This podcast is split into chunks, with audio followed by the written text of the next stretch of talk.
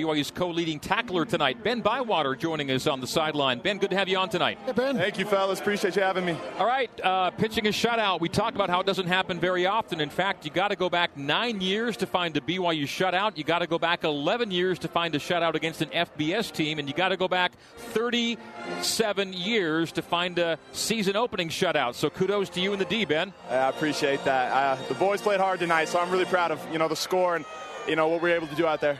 All right, Ben, I want to take you back to a play, and I'm hoping that you remember it. You should remember it because it was a critical third down and about two. Academy. Yeah. You had a wide open look up the middle. I saw you Uh. fire off that linebacker position up Uh. the middle. I, I, I want you to walk our listeners through that moment. Is that a read and react, or is that a defensive play call for you to fire that gap? So yeah, so I had man coverage on the back, and then obviously you got a you got a gap, right? So I had the A gap, and then it opened up. I shot it, and you know, I, I, I tried getting a bigger piece on him, but I was able to you know chip in on the tackle, and we were able to hold him. So Oh, that was beautiful. yeah, I appreciate that. It was uh, yeah, definitely definitely part of the scheme. So you know, I tip my hat to Jay Hill. You know, he he's got us in the right position to make big plays. Ben, there will be better nights for the BYU offense. In the meantime, if you don't feel things are going the way they want it to do, what's your guys' mindset as a collective there? Yeah, you know, I, I'm really proud of you know what offense was able to do. Obviously, not their best night. You know, I'm sure they, there's a lot of plays they left out there that they'd like to get back. You know, us as well on the defensive side, but.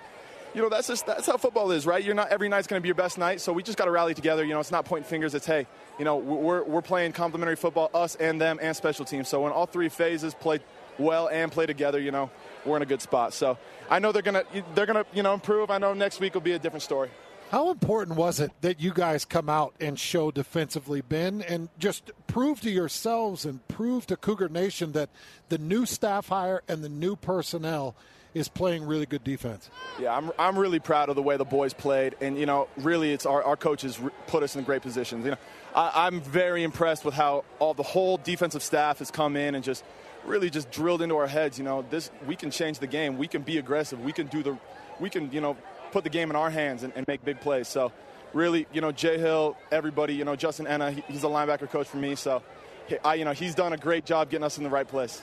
All right, speaking of big plays, your man Jay Rob made a couple of them. Maybe we'll talk with him here in a bit, but Jacob Robinson was big for you.